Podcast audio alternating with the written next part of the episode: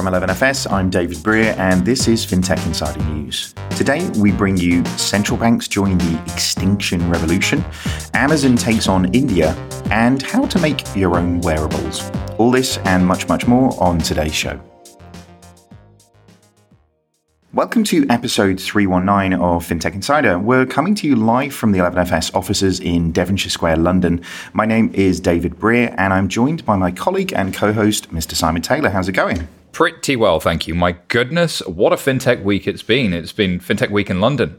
I mean, I am tired. I don't know about you, but it's been uh, it's been reasonably relentless. It's just so many people filling up your glass while you've been talking to people. It's been quite nice. I mean, that's a champagne problem. It really is. It's the very definition of one. It is. you had a fun one though. Yeah, yeah. I haven't really been outside of the walls of the office much. I've seen the I've seen it happening, but had too much client work to do, and that's actually been really, really fun and engaging. So lots more to come from us. Very nice. I've been to I've been to the Lord Mayor's house, which was fun. Ooh. I got invited round for tea. That was lovely. uh, and then the mayor's office announcing some of the stuff that we're up to, which is which is kind of cool. So it's been been a fun one. Oh, and a panel at Innovate Finance, which was very entertaining. You're the troublemaker, I believe. I know. The reputation precedes me as yeah. always. All right, and as always, we're not alone today. We're joined by some awesome, awesome guests. Uh, first up, we have Samantha Bedford, who is the head of innovation and new ways of working at CYBG. How's it going? Very well, thank you. Thank you for inviting me today. No worries. Well, we're going to be gentle on your first time here, so mm. uh, don't worry too much. Um, another first time person, well, not first time person in the room, because you've been along before to, to watch one of these go down, haven't you? So you sort of know what you're in for a little bit, haven't you? But uh, now we have Freddie Villis, who is the sales manager at Snowdrop Solutions. How's it going? Hello there. Yeah, good. Thank you very much for having me. Is it is it different being like behind the mic as opposed to like in the corner of the room? It's much better being yeah? behind the mic. Yeah. Is it? All yeah. right. Well, uh, we'll see how you get on later on. uh, and uh, back my popular public demand, we took a vote. They said you should come back. Uh, Mr. Oscar Williams Grut, who is a senior city correspondent at Yahoo Finance. How's it going, Oscar? Yeah, very good, thanks. I too am pretty tired, but uh, yeah, I'm feeling re-energized already. So looking forward to it. I mean, you must have been to more of the parties than I had, and like you actually had to be there for like work reasons. I was just like walking around, you know. So, uh, but it's been a good one, right? It's been very good. Yeah, it's always always uh, fun to see how much bigger it gets every year, and great to see the Chancellor at the conference on Monday, uh, Tuesday, and also Mark Carney, all these big names coming out to support fintech. So yeah, it can only be a good thing, really. It's funny, isn't it? It feels like um, you know fintech's like now a thing. You know, it's like it used to be this cool thing. We were like like you know hipsters of fintech type thing. Now Mark Carney's getting down with this thing, so uh, we'll have to move on to the next thing. Insurtech, I think Sarah says, right?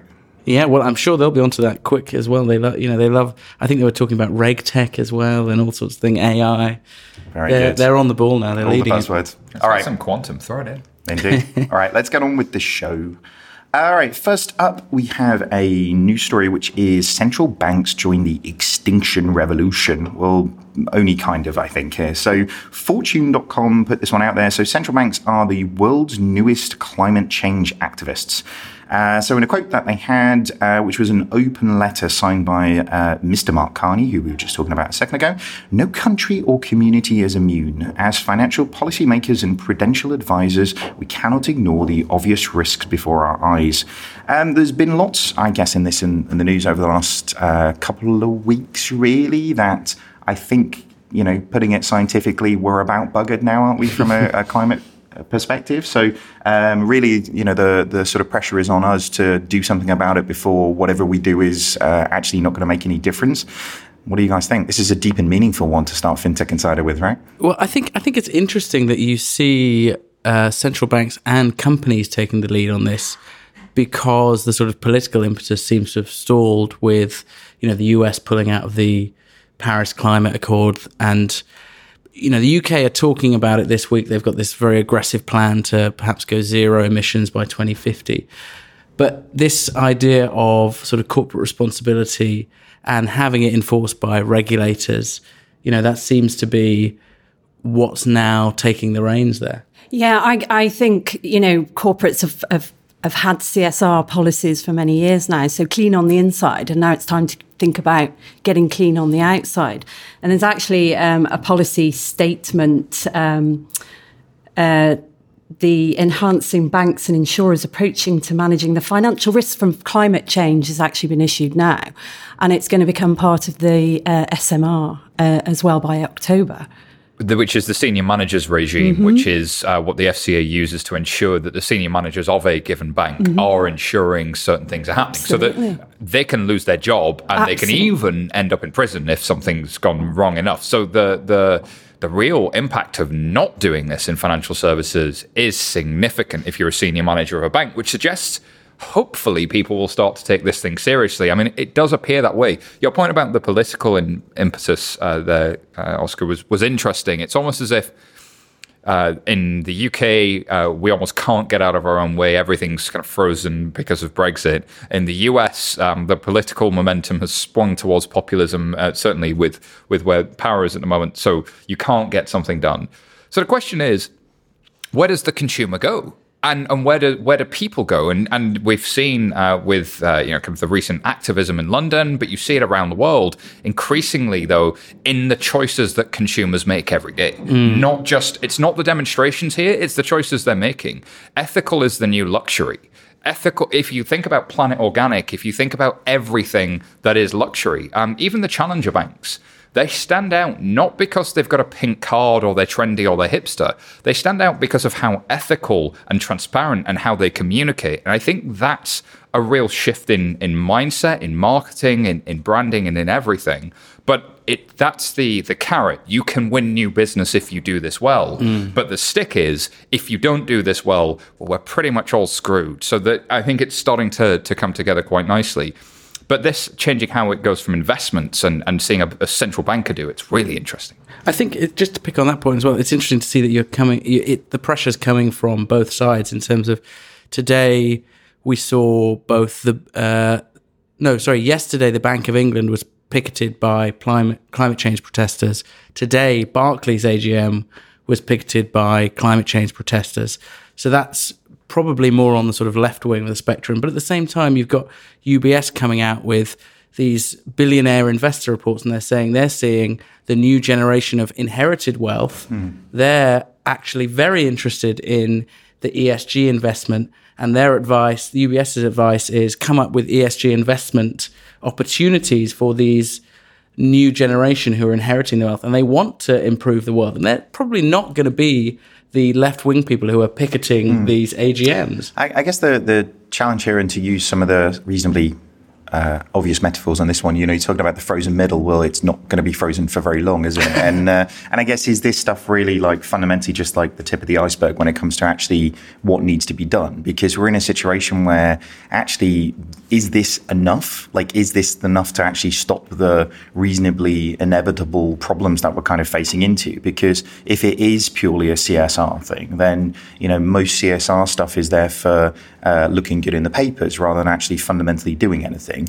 Um, and actually, I do wonder is you know, the, the banks are in a bit of a rock and a hard place. And actually, most governments are in a rock and a hard place because most people think somebody needs to do something about this. And most of those people don't think they should do something about this. It's, and that's, that's the problem, right? You know, we're, we're in a space where everybody thinks it's somebody else's responsibility. And until a government makes it mandatory that actually we're fundamentally going to change these things, and that can't be with the US walking away from the table or, you know, China pumping all sorts of stuff out in all sorts of places, then, you know, I can recycle as many bottles as you like. It's going to make bugger all difference. Yeah, there are, there are certain things that create tipping points and, and momentum. It's interesting, uh, Oscar, you mentioned ESG uh, environmental sustainability and governance has become a de facto way of measuring fund performance. You see increasingly now the likes of Nutmeg and Scalable and a lot of these uh, investor platforms, Hargreaves Lansdown, are measuring the performance of your fund in terms of how much CO2 is this fund creating? Uh, how much, uh, you know, kind of, is this uh, ethical and, and sustainable? Are farmers who are providing the goods underneath this into the supply chain being treated correctly? But that's kind of fine in terms of how a company performs and how it treats people. But if that company is pumping a load of oil, it doesn't matter how nice they are to the to their employees. Like impact is the important thing. Like what are you actually producing? So increasingly you're seeing that shift. And I've looked up a number of studies that suggest that there's no, now emerging evidence that over a three to five year period, um, sustainable and impact based funds outperform the market. So impact is not just something that is good in, for the planet, it's good for your wallet. why wouldn't you do this? Mm. Why would you not move in this direction? There are consequences to not doing it in terms of the senior management regime. There are consequences in terms of we might go extinct. Um, and then let's remember there's real opportunity here in terms of engaging your customer, engaging the brand, but also actually selling more stuff. Absolutely. And I think an- another consequence uh, is likely to be what consumers will start to do as well and start to vote with their feet as more people, as more institutions become more vocal about what it is that they're doing. So, so I think that that's another consideration too. It's, it's going to be an interesting one because I guess many of these things end up, you know, that's an interesting point because many of these things end up uh, being you know Planet Organic, I end up spending like fifteen pounds for a cup of coffee type thing, but I feel like I'm doing good. Therefore, yeah. I can kind of like the Whole Foods the whole luxury. paycheck. Thing. I know, it, pretty much. Yeah, it's the new luxury. So interesting that actually in that instance, you're you know you're saying it's it's better and better. Yes. You know, like so why would you not type thing? But um, you know, like do do you? We're taking this down to a very local level, but do, like do you guys all recycle? Like, I yeah. hate food bins, but like I'm all I'm all good for recycling. Haley do you guys? Me Dish I buy recycled clothing wherever I can. Do you? Oh, absolutely. My handbag's recycled. I, I yeah, absolutely. I try to do whatever I can yeah. to be sustainable and have done for years. What about you, Freddie? Make my own coffee every morning, recyclable cup. That's my uh, my step. And it's it's small, you know, it's things like that that actually start actually being the things that kind of add up, doesn't it? But I, I do wonder with that where it, if it costs slightly more, will people think that it's a choice they should make? Because there's so many people who don't have that. You know, we're lucky. You know, we've got the luxury of, of choice and uh, optionality and 15 pound cups of coffee, you know, like, but actually most people don't. And but therefore, is, is, it something that they can choose to do? Or is it something that actually the, again, the, you know, it's like my children would choose to have sweets every day, but as parents, we choose for them not to. But this is why, This is why how money flows is so important. Because if you look at 65% of the investment market, in other words, 65% of all of the shares, all of the bonds that are bought in the markets are bought by either um, 45, uh, sorry, uh, either retail, so you and me, or pension funds. So it's about 45% retail and 20% pension funds. 65% of that investment market is retail. If consumers and it appears increasingly so, really care about this stuff. There's an ability to connect to the fact that they care. Like, do you know what your pension is invested in? Does anybody around the table know that, that the opt-in pension, or sorry, the, the default pension that you have as part of your company scheme, where's that fund going and how ethical are those investments? Because if you knew, I imagine a lot would move. And if a lot moved, imagine what that would mean. Um, and so that's where I think from a fintech perspective, how do you connect that to the everyday spend? So like when I go buy my coffee, like or buy something at Pret or whatever, I get them real time notifications from modern apps. But wouldn't it be great if it said, "Oh, you know, you've also rounded up 55p, and that's enough to plant two trees. Well done."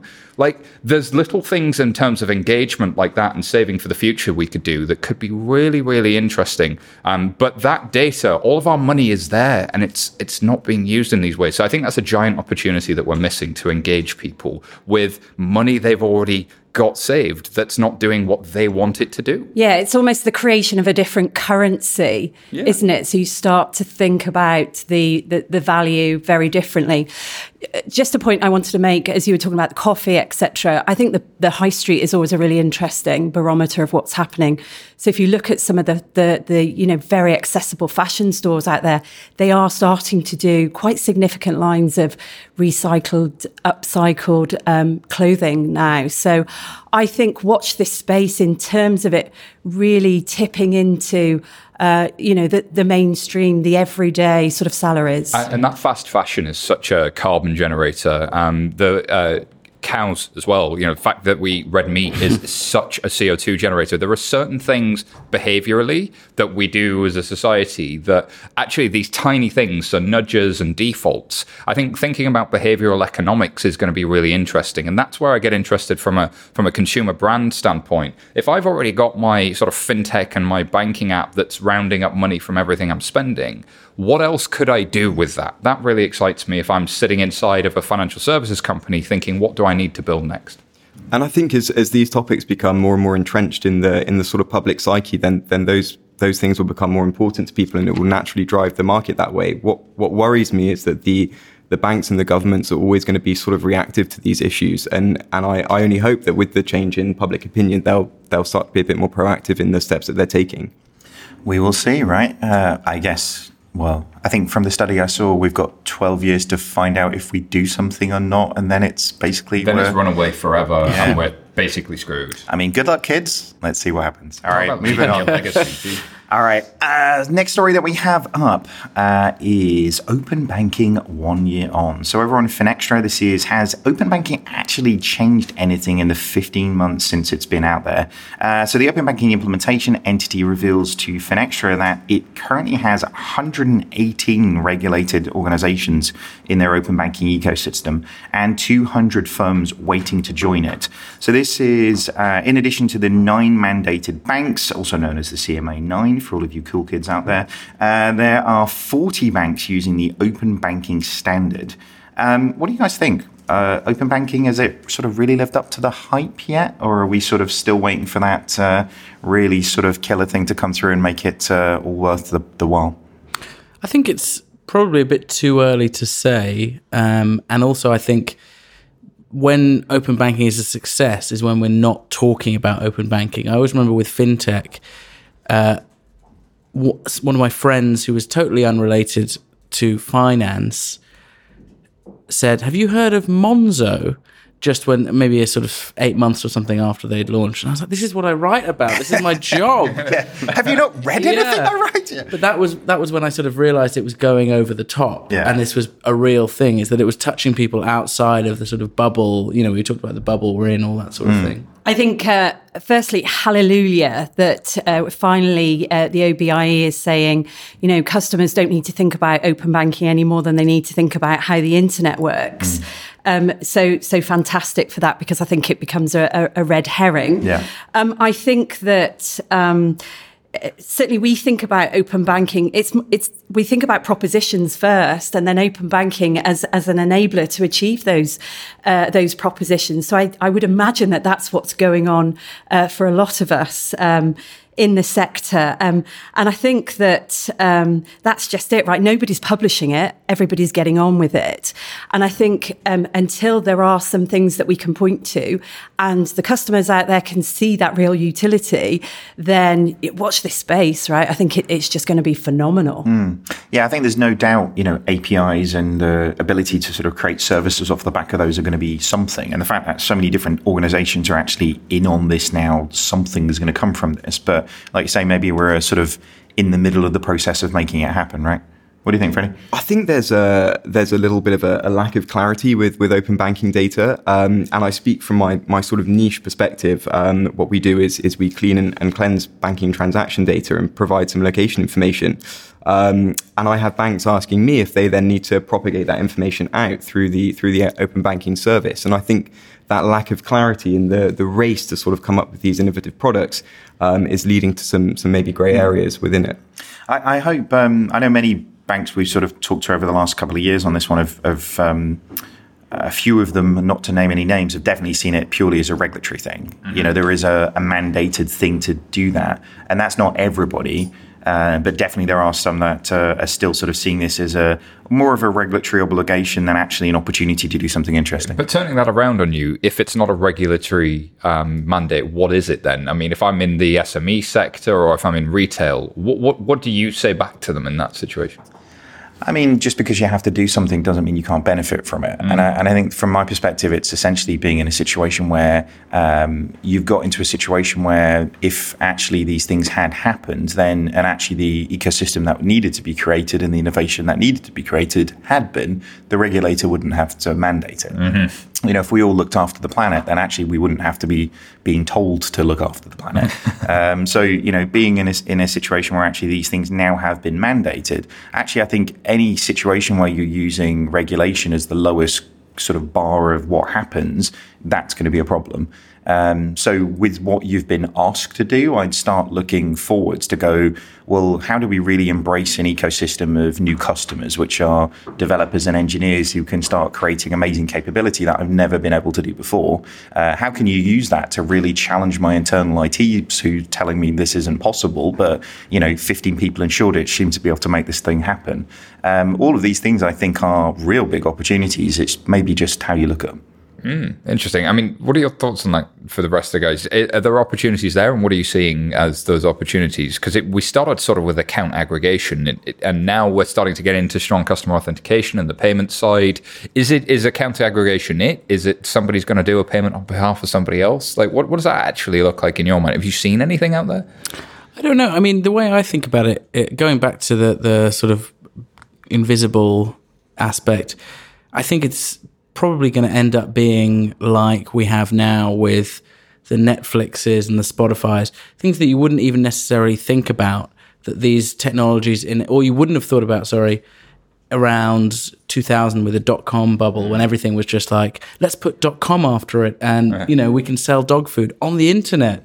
You know, things become a lot more complex and it's the layers upon layers of complexity that just sort of they build up over they time. build up over time and i think that's probably where it's going to become interesting. When we stop talking about open banking and you realize that this infrastructure has allowed things that weren't even possible maybe five years ago. Anything. You know. So Jason always talks about end-to-end journeys. Um, this is the idea that uh, you know if you're getting your favorite ride-hailing app, um, let's just take the example of Uber, but there are many others. Uh, you don't think, oh, my phone's talking to its GPS API so that it can talk to Google Maps, so it can plot my location relative to the car's location, so that I can get into the car, so that then when I get to the other side, it's going to use an API from Braintree to automatically pull the payments. I just think God, that was easier than um, calling a dispatch mm. who said, "Oh, the taxi's just coming up your street." Honestly, um, and then they don't turn up for 15 minutes, and then they're just around the corner. Honestly, and I've, I've had to look for the number to call them, and then I get in, and then I've got to go to cash.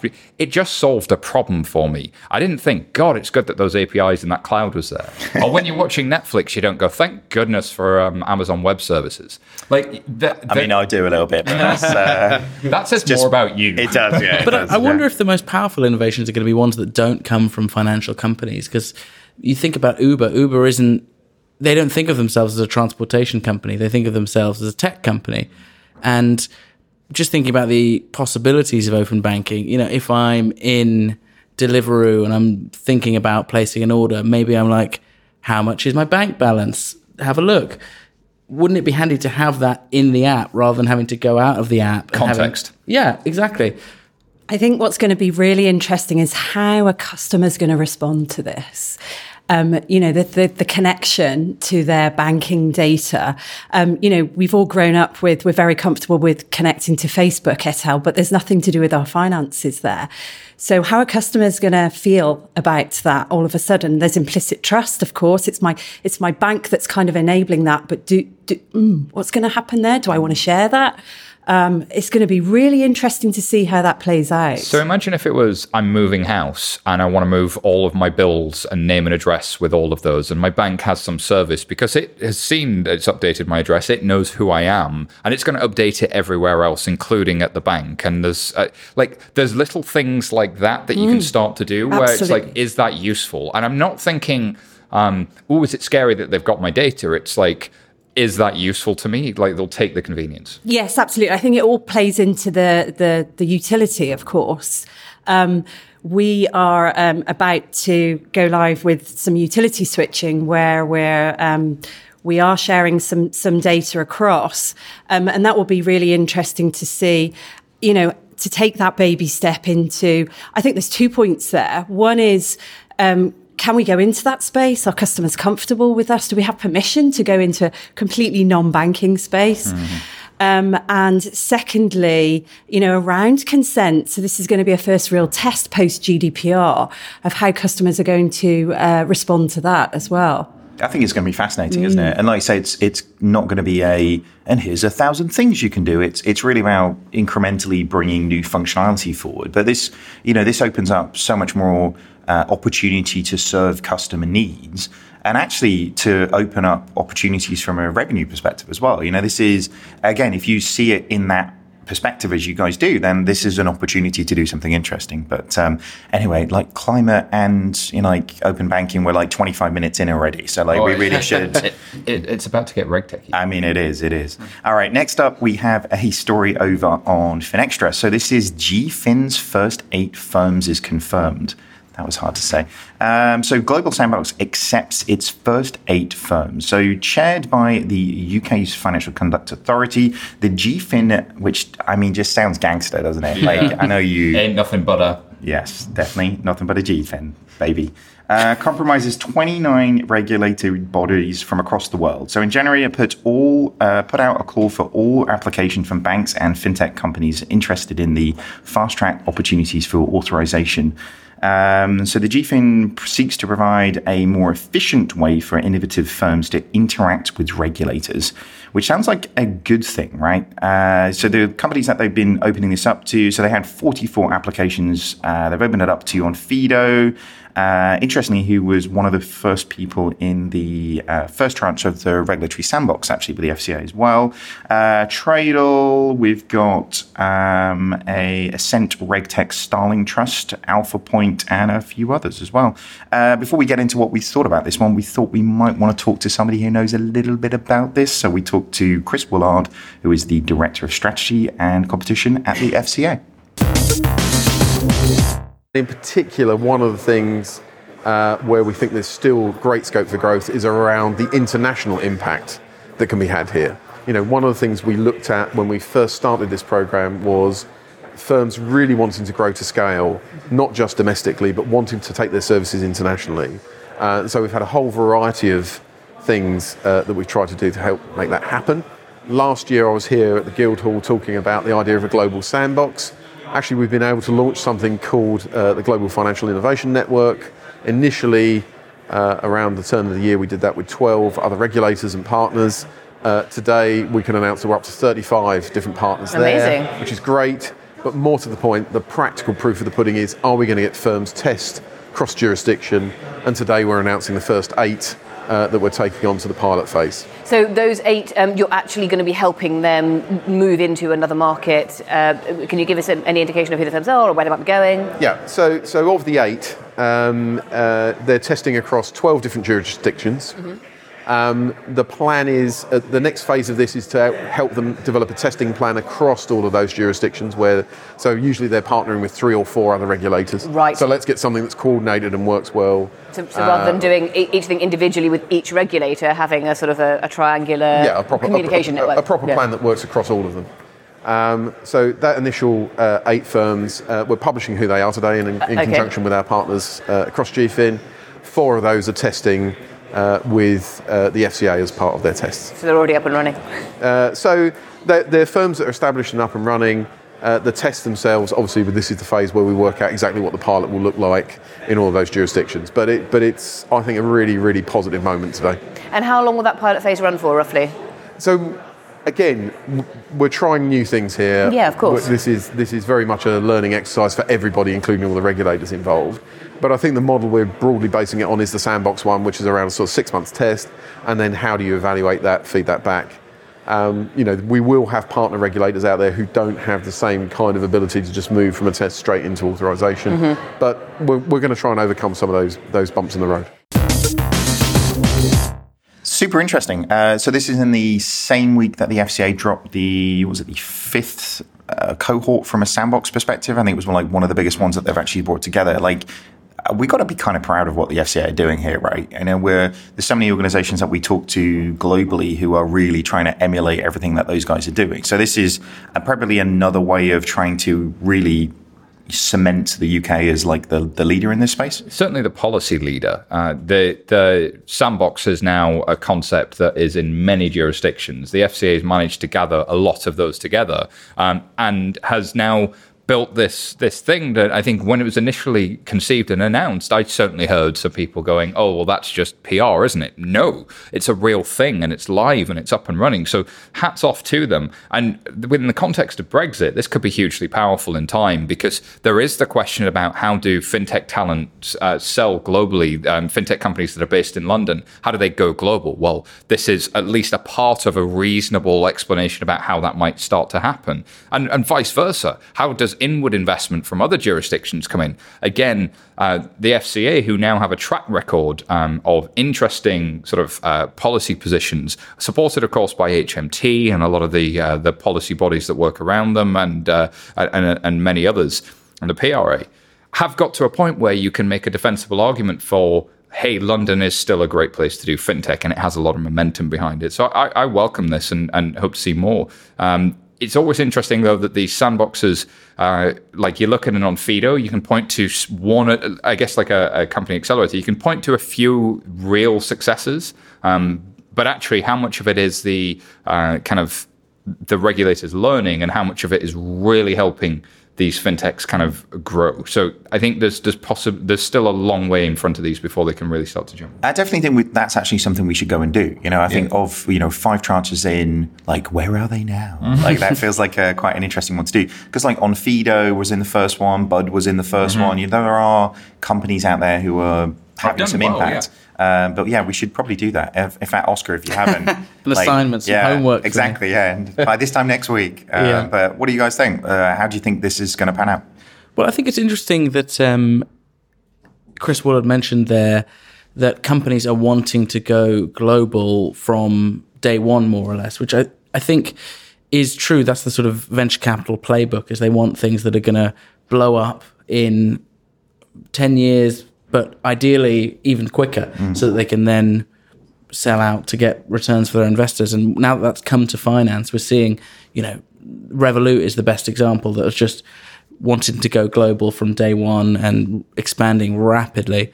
And so regulators really have to keep up with that. So mm obviously it's great that they're leading the way, but there's also a sense of they've got to do this, otherwise they're going to be left behind. Mm. And that also speaks to what you were saying just now in terms of it being a two way street. They're learning as well. And I think that's a good thing. I think it's good that they're engaging with this community rather than, you know, perhaps in the US, the SEC is a bit more let people do stuff and then hit them afterwards rules with fines. Rules, yeah. yeah, yeah the UK is trying to meet people where they are and figure out what's going on and then say, actually, tone that down a bit. This is great. Keep doing that.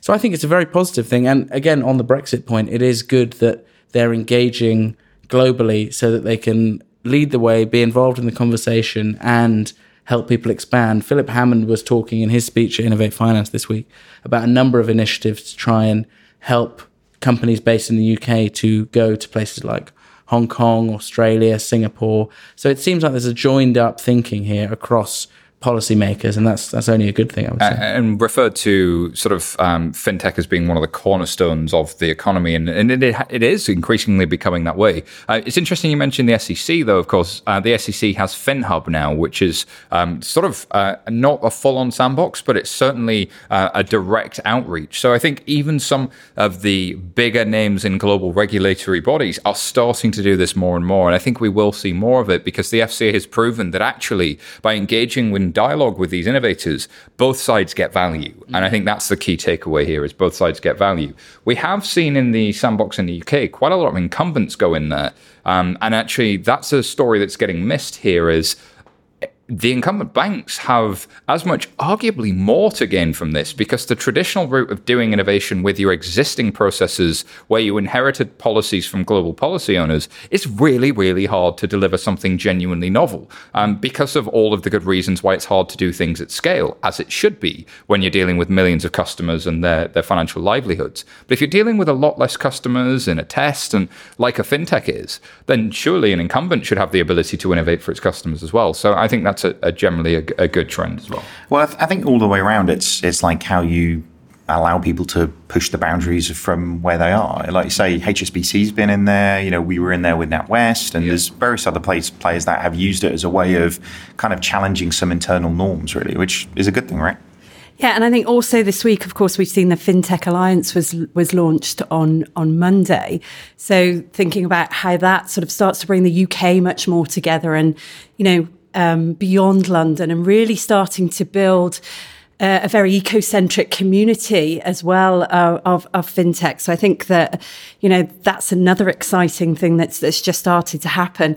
And if you just cast your mind back just five years, uh, FCA Innovators was had a mere uh, two employees and. Um, uh, it's just phenomenal just to see the, the, the, pace and the impact that this is having. Mm. Um, and I think, as you said, just the, the, learnings, just the benefit of those learnings that the incumbents can get out of this as well is priceless, absolutely. So it's good to see that kind of adoption as well. 100%. Yeah, completely agree.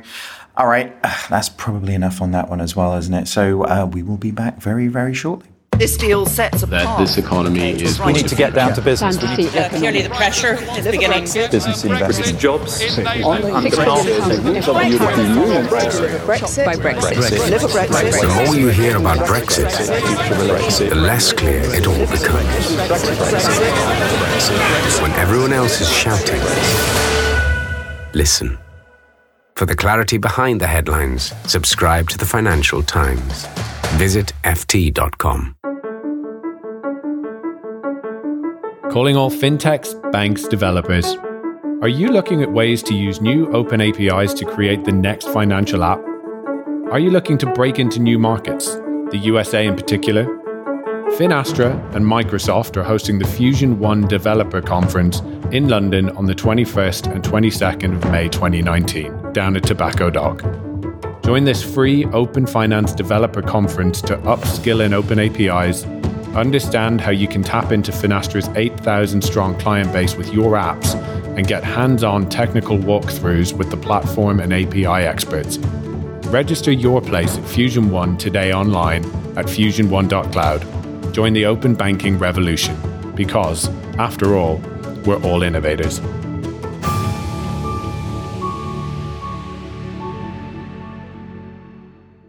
Welcome back to FinTech Insider from 11FS. Uh, we're going to be launching a very special FinTech Insider US series very shortly. Last month, uh, Mr. Sam Moore and team jetted off to New York from for uh, New York FinTech Week, where they met some of the biggest players over there in the US FinTech ecosystem.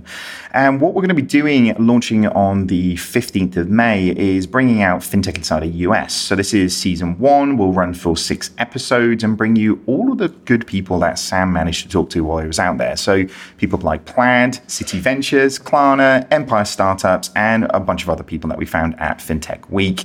So set your watchers 15th of May, FinTech Insider US. All right, let's get on with the show. Okay, uh, back up over on Yahoo Finance. So I'm guessing there's a guy who knows a lot about this one. First up Correct. is the Snoop effect. So this is Snoop Dogg backed try before you buy payment firm sees a pretty healthy jump in sales. All right, take it from there, Oscar. Yeah, this is Klarna, who are, of course, the uh, Swedish payment unicorn backed by uh, Sequoia Capital, Silicon Valley, sort of gold standard. And their sales rose by 36% to 21.6 billion last year. So you can see why venture, venture capitalists are so excited about them. Revenue jumped 31% as well to 441 million. And the Snoop link is Snoop Dogg actually invested in them at the start of the year, which is as unusual as it sounds, I don't think he's backed any other fintech businesses that I am aware of. Although Jay Z backed uh, Robinhood. Well, there you go. so, so is, uh, is like Snoop Dogg claiming like the actual uh, sales jump here based on like I don't know if you have you guys actually seen the the Smooth Klarna Dog. yeah the Smooth Dog campaign Very Was- strange. it uh, like it was just an amazing thing. So if, if it has allowed sales to jump by 36% because of that video, it was like money well spent, really, wasn't it? I, I think if you're listening to this, you are allowed to pause the podcast, go to YouTube, check out Smooth Dog. It's worth it. And then when you're back, let's continue this conversation after you know what Smooth Dog is. It- It's fantastic. And look, Klarna, a really interesting business. That whole point of sale space is really interesting. They have a different proposition for their merchants. Um, you actually interviewed them about ten episodes ago, twenty episodes ago. So if you scroll back um, through your through your news feed, um, through your, the podcast feed of FinTech Insider, you'll find that interview. But they they partner with their merchants. So it used to very much be like payments was just the thing you did after you'd selected the product you wanted to buy. For Klarna, payments is well, actually, how do we help you, uh, the retailer, ASOS, um, uh, JD Sports, Arcadia Group, Topshop, Topman?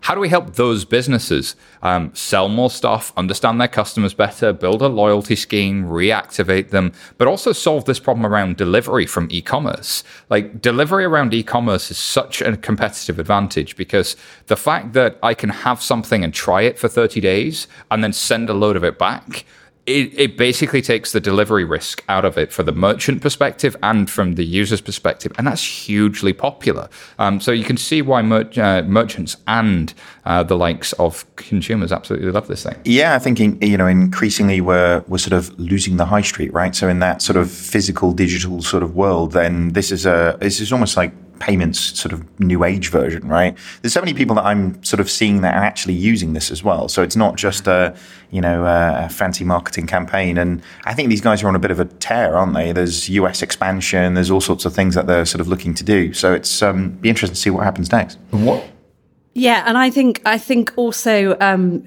just the mirror to what you said there around um, who would have thought that a payments company could be so front of mind for a customer as well. Uh, speaking to some teenagers, they're actually talking about Klarna and how they're using Klarna. And I think what's also really interesting is not taking the product focus, but the outcome for the customer, mm. letting them. I've seen those trainers. Yeah, you can buy them as well. So I think that um, that's really interesting.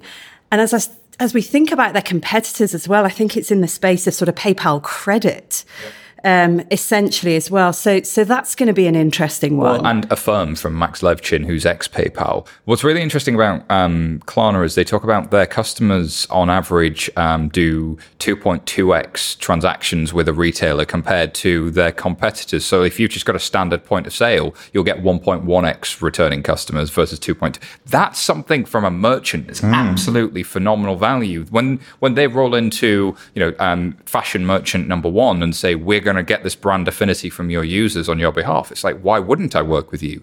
But that sort of above the line consumer branding, we always saw, you know, Visa spend a lot of money on, MasterCard spend a lot of money establishing their brand. Klarna are kind of doing that in an interesting way, and they've kind of gone for that uh, relationship with the customer in a, in a completely different way, but it works, and it's an interesting thing. Like if you're a traditional acquiring bank or acquirer or, or point of sale um, provider in any way, shape, or form, like Klarna are there and they're a big threat on the horizon. Um, but what's interesting is they also have a banking license. So this is an organization that can see that relationship with their customers as being a lot more in time. So um, I suspect some of the valuations on this um, from their investors are not just around the business they're doing now, but the beachhead that gives them to be able to do many more things in the future. And we, we talked about fashion a lot there. I, I spoke to Luke Griffiths, who's the UKMD for this article, and it was quite interesting that he was saying they're moving into areas like electronics. Okay, you can see the appeal there. It's a big ticket item. You want to make sure that it's the right one potentially.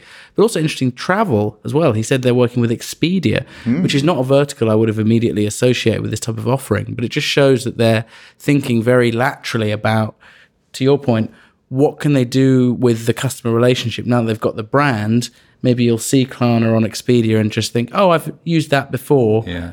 I know that works. I can go with that. So we've done a lot of um, consumer research for financial services in 11FS, and the top three things the under 35s want is more travel. Um, they want um, more convenience around fashion to have uh, clothing and electronics. Make, so Klarna's they've read your clearly, research. Klarna have clearly done their research. Um, it like solving for real jobs though. It's like um, I want to make memories that last a lifetime. How can I um, how can I ensure that I can I, I never miss out? These are the genuine anxieties of, of consumers of that age. And Klarna have really understood the job that their product does. Mm-hmm. I think in a way that um, a lot of people, a lot of companies historically saw um, point of sale lending or um, the sort of point of sale um, terminals and transactions as being we're here to make the payment happen. Klarna see themselves as we're here to solve that customer's problem um, and to, to deal with their anxiety. They do really interesting things as well. Like when you get to the checkout in Klarna and you've bought something, they don't so, just sort of show you the invoice. So you're like, oh, it will arrive and that is my address and that is what I bought. They show you a picture of the product you've bought. So you create an emotional response to that. Lots of design things they do that's really interesting. And they're also just quickly on that point, they're they're expanding into real world payments. I think I spoke to uh, again Luke Griffiths about this, and he, he couldn't give me details, but he said the plan is in. He was saying it's going to be quite interesting with how they partner with these real world players to deliver things.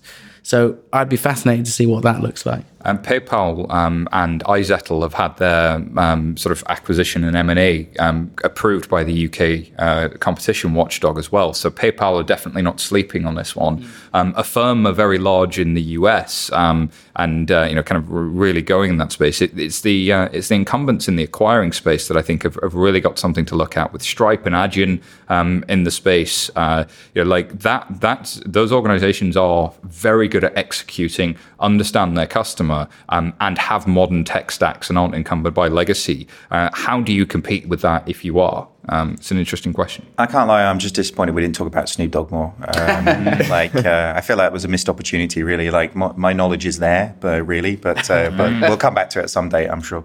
All right, moving on. A story of on AltFi. So this is women are less aware and trusting of challenger banks.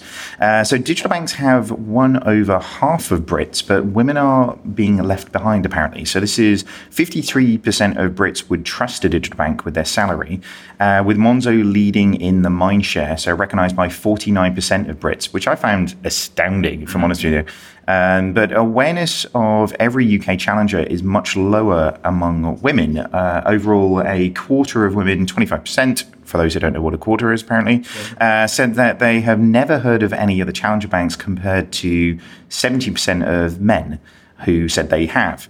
Now, this might be um, men maybe just talking bollocks, but um, you never know. I know everything. What are you about? What do Clearly. what do you think about this one? Do you think this is potentially the way in which those brands are marketing themselves and appealing to certain demographics, or is this men just talking nonsense when, it, when they respond to a poll? I think it's that. I mean, we do that.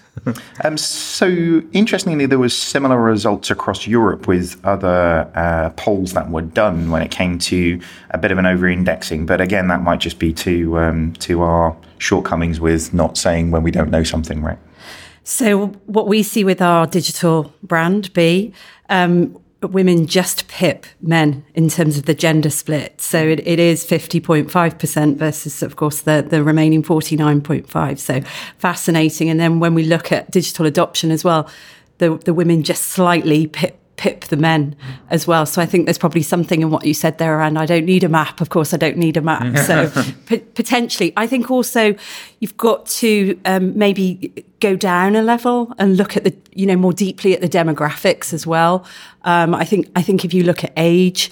Um, there's there's there was a global survey that was done at the start of this year. Forgive me, I can't remember who by, but it showed that looking at millennials, um, women actually uh, were making more digital payments than um, the men as well. So I think it's too easy to take a broad brush approach.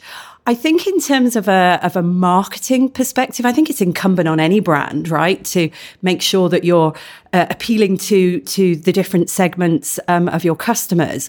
I wonder, is there something in given that uh, many of the digital brands have grown through word of mouth? Mm-hmm. Is there something that's happened there? Although you know FMCG brands have have always relied on you know uh, women to spread the word as well. So so is there something that's changed there in the digital landscape? I don't know. It's an interesting one. I think it's. I, I work with a, a lot of digital banks that are, are just starting up, so they're just going through those very very early phases, and the the general story I hear across across those customers is that the, early adoption tends to be men across all of them. So it's it's really refreshing to hear you say that in your case that that is um, that is women. Um, but one thing I was going to mention was that I see you know digital banks as having an incredible ability to sweep up large market segments based on on how they position themselves. But what perhaps I, I don't want to see is a digital bank that's specifically targeting women. I think subtle changes to marketing is the way to go here, not um, a sort of women only offering or, or anything down that route. Yes, no pink, please. No pink, please. but hot coral's fine. I mean, Yeah, yeah. I mean, is, is Sheila's wheels still a thing? Sheila's wheels. Wow. Well, yes. I mean, Throwback. insurance is an interesting parallel because, of course, we used to get uh, cheaper, cheaper premiums. I know. um, but it's uh, terrible course, sexism in the play there. Yeah, yeah, absolutely. Thankfully, those days are over now. But Yeah. it's, it is really interesting. Like you say, it, it's the sort of, uh, you know, a bit of an echo chamber when it comes to word of mouth to a certain degree. So actually, I, I wonder if there is something on there. But I think, um, you know, Starling, I know Monzo are such a big sort of proponent of not being, uh, you know, the, the sort of uh, more, you know, masculine dominated, pe- appealing solely to men. Um, so it's interesting to see if any of those brands really do sort of come out. It's like, particularly when you're looking at niches of audiences, there is nothing to stop people creating something that is specifically to a need, whether it's uh, you know running a household, which is predominantly a, a, still a, a, a female-minded thing, um, or whether it's one of those ones where they're appealing to a, a certain demographic of uh, the the younger male population. But it's it's an interesting one whether actually that's a that's a thing that when you start getting to more mainstream adoption, which where you know people like the Monzos, people like the Revoluts are, are starting to get, and whether that's something that they start to see as a real inhibitor for their growth in the coming years. You know, It, it could really be. Um, but it, it's interesting that story arc of how these digital banks are evolving and starting to serve the mass market. Um, increasingly, uh, they uh, are pushing outside of the urban centres into the suburbs, and digital has become something that can be full service, can take more of your life. Um, and people always the question ask the question, "Do I need a human?" Which, of course, the answer is yes, you do. But do they need to be in the room with you? Like, yes, I need a human. I need them to be accessible, but maybe they don't need to be standing in a building that's very expensive. They need to be available to me. And I think that's an interesting mindset shift that will help more people get into digital. So we're just going to conclude that just men lie in surveys, then, right? Oh yeah, Okay, good. We really need to own up to more stuff, don't we? I own up to. Well, yeah, I don't know. Have I? Well, Haley, if you're listening, get in touch. FinTech Insider. All right, moving on. Uh, over on Finextra, uh, are EU being overcharged? So, uh, MasterCard and Visa to slash interregional fees for tourists in the European Union.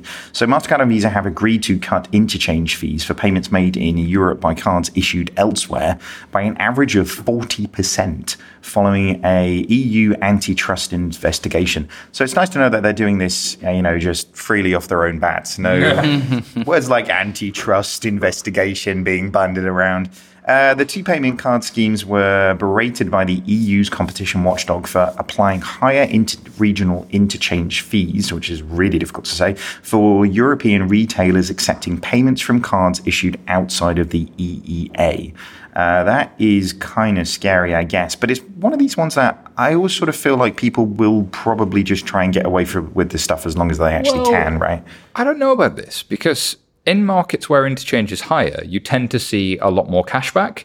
So is the is it is it a good thing necessarily? The the what the interchange does not all, not in all cases, um, but interchange if if you're not familiar with it is essentially when you go pay for something in a store um, between in, in europe it's about 0.3% but in the us it's closer to 2% in a lot of asia it's about 2% of uh, of the transaction amount you've made uh, is paid by the merchant so in other words the shop uh, to the bank in, for the cost of having made that payment. So you don't see that cost. The merchant's baked it into everything they're selling you.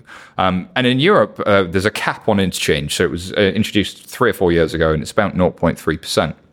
And Apple then came along and said, We'll have half of that, thank you very much, for every Apple Pay payment. And the banks went, Are you kidding me? And then they went, Oh, you're Apple, I'll agree with you. Um, So the thing with this is, in those markets, like the US, like in Asia, you see cashbacks and incentives and reward schemes being a lot more prevalent than they are in Europe. I there are still there is still cashback here, but it's about 0.5%. If you're really lucky, it's 1%, and it's pure marketing cost. Whereas in the US, you get up to the twos and threes and four percent for, for certain merchant types. So I don't know that it's it's all bad, but you know, uh, this is we've seen the EU do this with antitrust on things like data roaming, and actually from a consumer's perspective, the the fact that I can use my UK plan anywhere in Europe is a fantastic win. So I can see why this is on on the side of the consumer. Well, it's interesting uh, when you talk about the uh, differences in the reward schemes. I was reading something this morning about American Express cutting their rewards for consumers uh, in the UK, and I wonder if there's a link there with the fact that these interchange, you know, the, the revenue I have no opportunities are being cracked down on. So, as you say, it's not necessarily just a win for the consumers; it's a more complex picture potentially.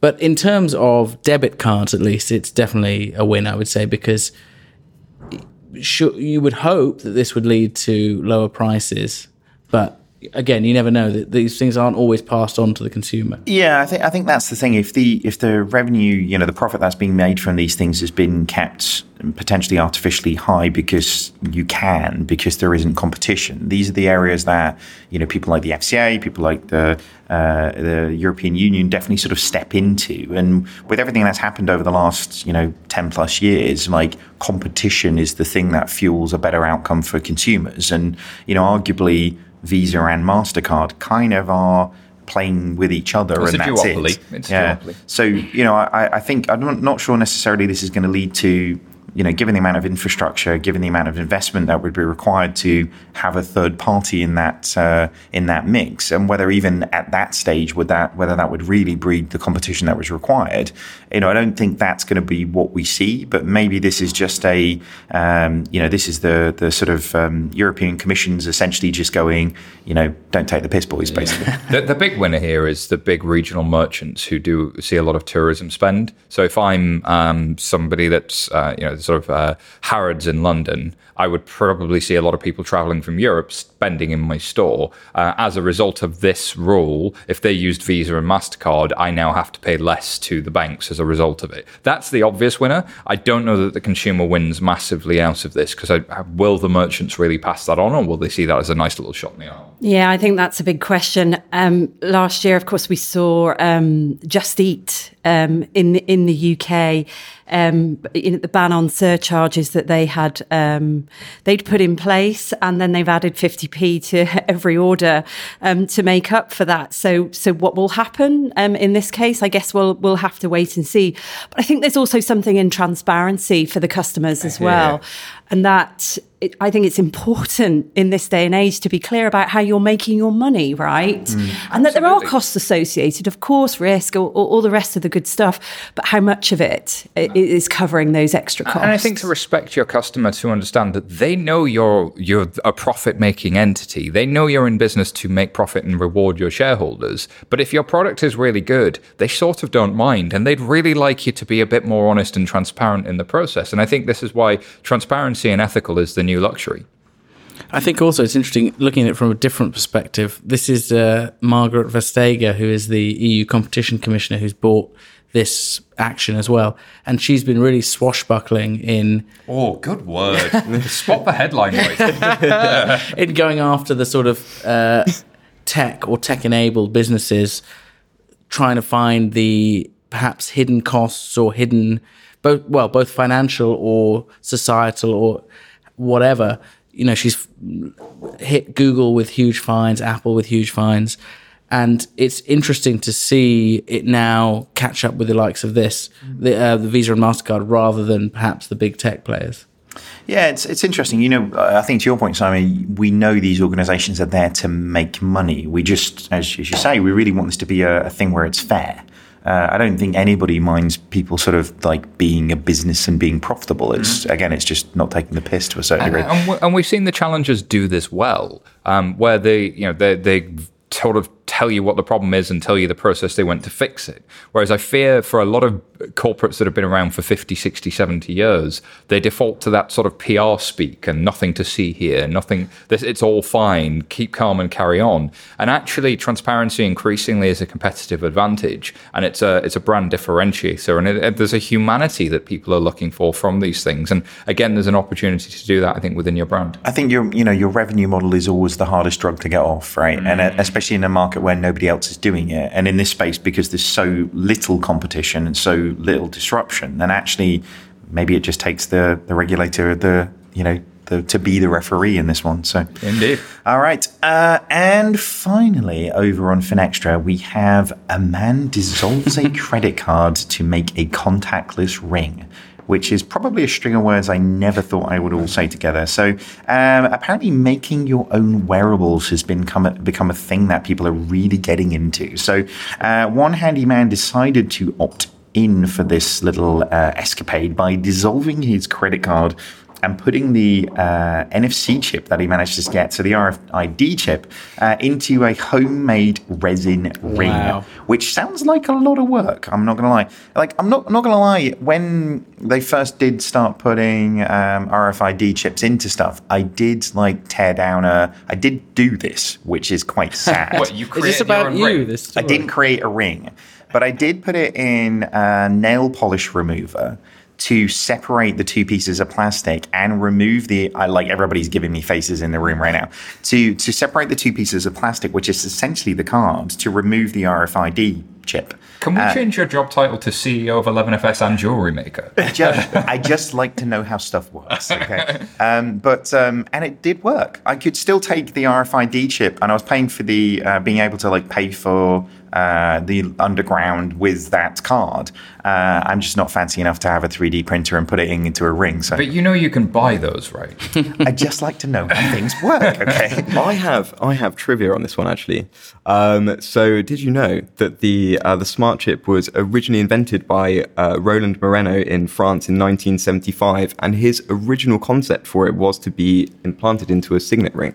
Really? So it's wow. nice that it's come full circle, so to speak. Ah, yeah. it's a ring. I, love yeah, yeah, yeah. I, I, I like the fact that they just decided to put it into ring as well, because we, we have seen quite a few of these starting to come to market a little bit. Uh, yeah, know, there's a company called just Ring that um, was on TechCrunch six months ago and had got a, a lot of investment. For some reason, Silicon Valley VCs love things that are physical in uh, finance and tech. Um, but like, I don't Mm, we'll see if that ever really takes off. I've seen these over the four or five years come and go, and they've not really taken off and been massive. But I kind of want to go the other way. Like, how extreme could you go with the jewelry here? Could Mr. T have a contactless, like, load of fall who messes with my contactless gold? I don't like being in a situation where, like, the idea of what I decide to be wearing that day means that I, you know, I mean, like, can or can't pay. Yeah. yeah, I mean, I only wear my Mr. T jewelry once a week, so like, it means I can't go out and buy stuff the what other four times. If you had contactless Jordans.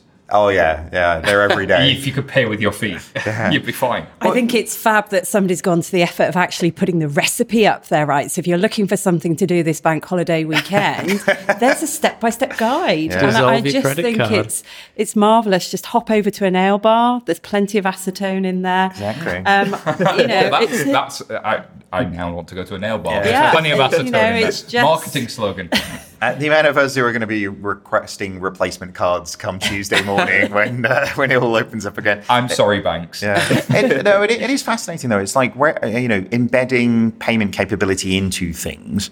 You know, I think um, I think rings are great, but like not like jewelry is fashion. So fashion goes out of fashion Mm. and therefore will you know like will you stop wearing that thing Yeah, like you know we've a lot of us got apple watches on you know embedment in things that you wear all of the time or even just embedment in you simon like just putting it in your finger or your hand or Yeah, whatever I definitely get the like. I'd get some the RFID thing in my hand ejected. happily. Yeah, I think I think it's got to be aesthetically pleasing as well as the fashion point because you can have classic designs, of course, as well. But you know, it's got to be something that you're going to want to have uh, on on your person. But I think um, you know, if you just think about wearables generally as well, you, you know, you can get it in yoga pants, golf shirts. You name it, right? I, I want to know it- what you it's out can't there. get it in. Yeah, Like, can I not get it in a blow up shark? can I not get it in like in Why like do you want it in a Yeah. shark? we, need to, we need to discuss this use case. More when, importantly, when you're at the beach and you more wanna- importantly, why why would you not want it? I, I think um, I think we need to go way more practical. Like if we're going to put it in rings, like put it in engagement rings and wedding rings. It's like access to funds. Do you know what I mean? Like it's and, like, then, and then your Yeah. wedding guests could Here's your dowry. Yeah, I think it makes it the whole thing way more strategic. You know, like you can only get a joint account through it being embedded in a wedding ring. Like, well, I mean, that would make provisioning it a lot easier, wouldn't it? I mean, KYC it makes it makes that whole process uh, a lot more thorough, doesn't it? Let's Know be your honest. ring. It does. Wait a minute. Indeed. All right. On that note, we really probably should wrap up this week's news show. Thank you for everybody who tuned into this, and thank you very much for our guests. So, Oscar, where can people find out more from you? Uh, so Yahoo Finance UK, or I'm on Twitter, Oscar W Grut, which is spelled G R U T. Very, very good. Uh, Samantha, where can people find out Uh, more? find me on LinkedIn, Samantha Bedford. Very, very good. Freddie. LinkedIn, email, Freddie at snowdropsolutions.co.uk. Simon. At SY Taylor on Twitter or Simon at 11fs.com if you want to bother me about things. Very good. And you can find me over on Twitter at David Brear. Uh, what do you think to today's show? I think I'm probably going to know. Uh, let us know over on Twitter at FinTech Insiders or email us on podcasts at 11fs.com. And don't forget, if you do love the show, then please, please, please leave us one of those reviews because we really do like reading them. Uh, you can find us on Twitter, Instagram, YouTube, and now on Periscope every week. Thank you very much for listening. Goodbye.